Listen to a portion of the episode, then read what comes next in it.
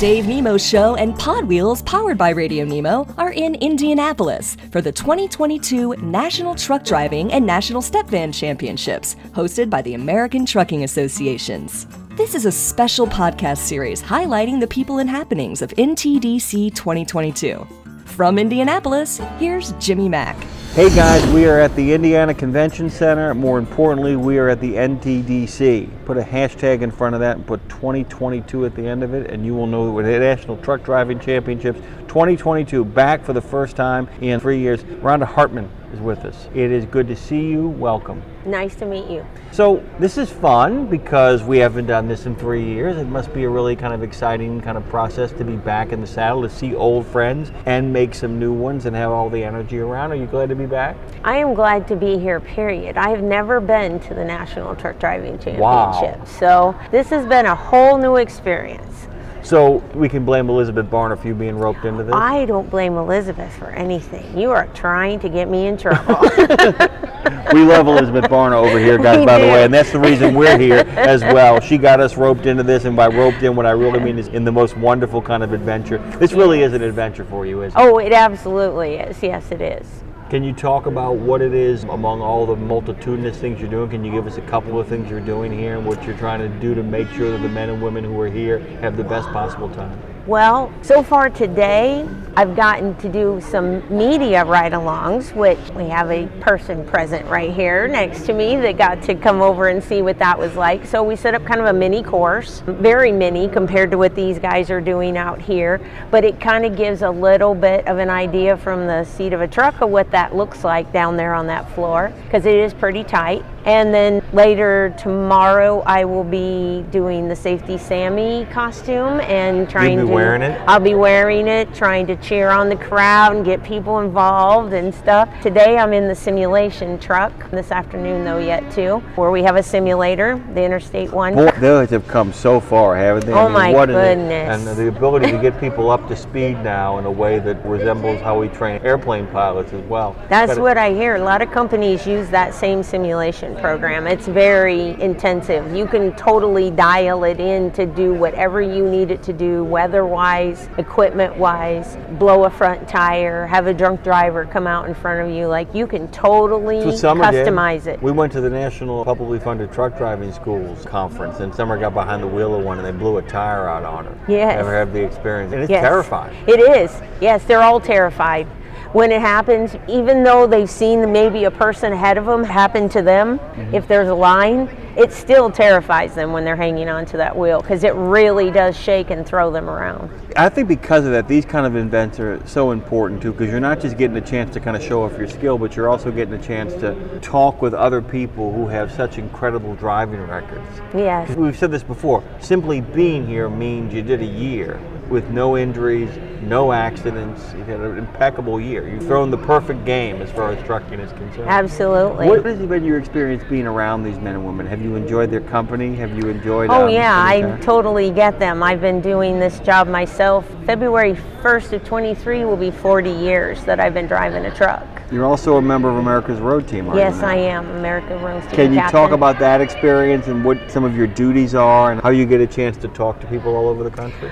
Well, I don't know if you want to call it like the perfect storm, but it kind of was like all the perfect storm. Like we had just the right people in charge of the industry at the time when I was going for selections. All the people that I was around was as enthusiastic about being there as I was. Sometimes in our own terminals, we kind of feel like we're lone people sometimes that really focus heavily on safety. You want to help the next generation of drivers, but you get to an event like this or any of the road team stuff that I've done, you're around other people that feel exactly the way you do. So there's a lot of enthusiasm on my part for the next generation. I'm also a driver trainer at Old Dominion, so I train drivers from day one. Some of them never been in a truck before the day that I put them in with me. I have kind of a passion for people's approaches to training. Can you talk a little bit about, especially since you're putting brand spanking new people and kind of christening them into the world of trucking, can you talk about how you approach people in regards to both reading them as individuals, but also the way your overall sort of approach to training? Can you give us some insight into that? Yeah, I can. I'm one of those people that a lot of truck drivers have really hard time letting go of the control. It's kind of why we do what we do. We're behind the driver's seat. But when I was asked to be a trainer, I thought that I would teach them a lot, and I do, but I have learned more from them than I think that I have taught them. One of the programs that Old Dominion has, who I work for, is a dock to driver training program. Our dock in Des Moines, Iowa is so diverse. We have people from many different countries that have come here to try to make a better life for themselves.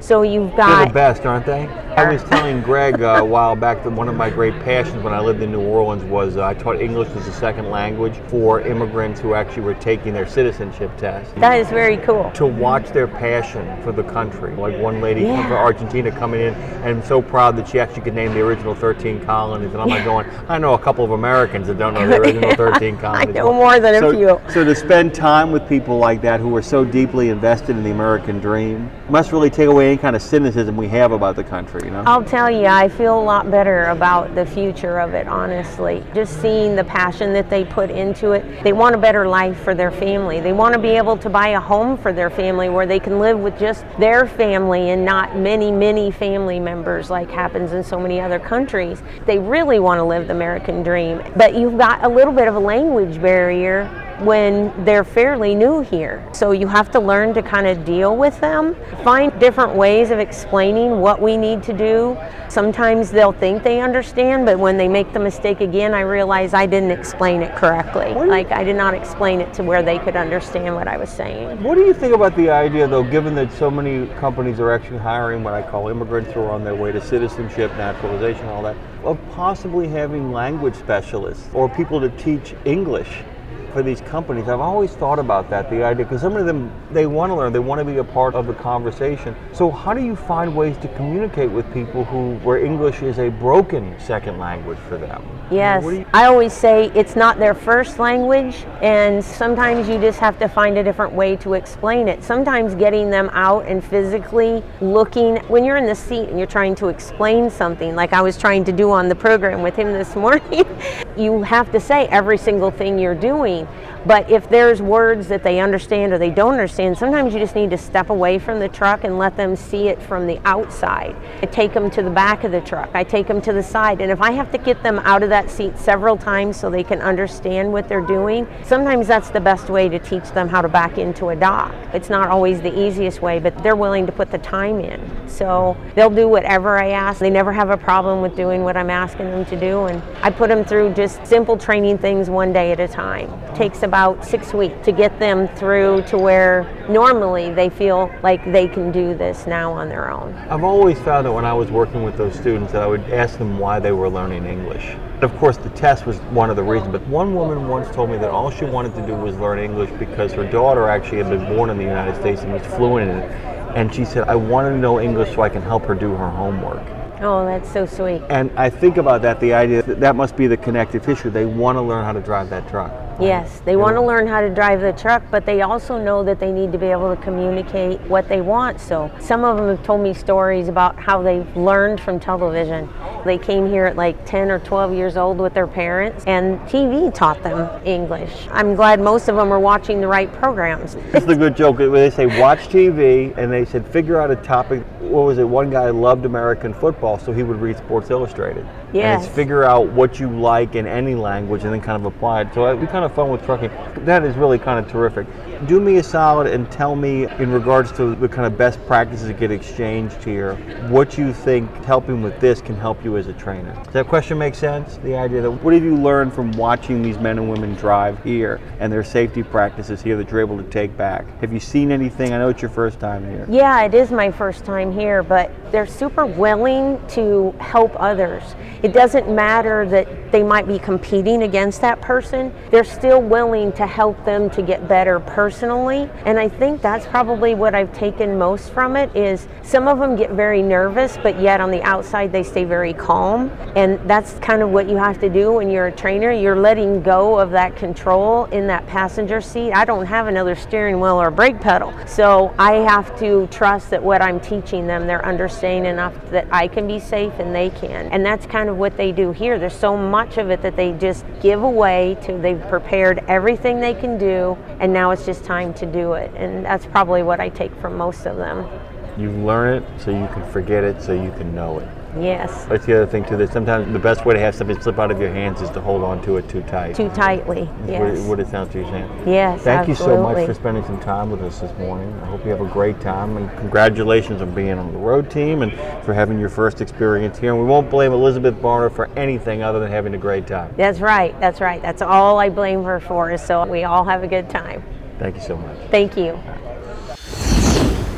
Thanks for spending part of your day with Pod Wheels powered by Radio Nemo's coverage of NTDC 2022. Check back with us right here for more of our podcast features as we cover this championship event.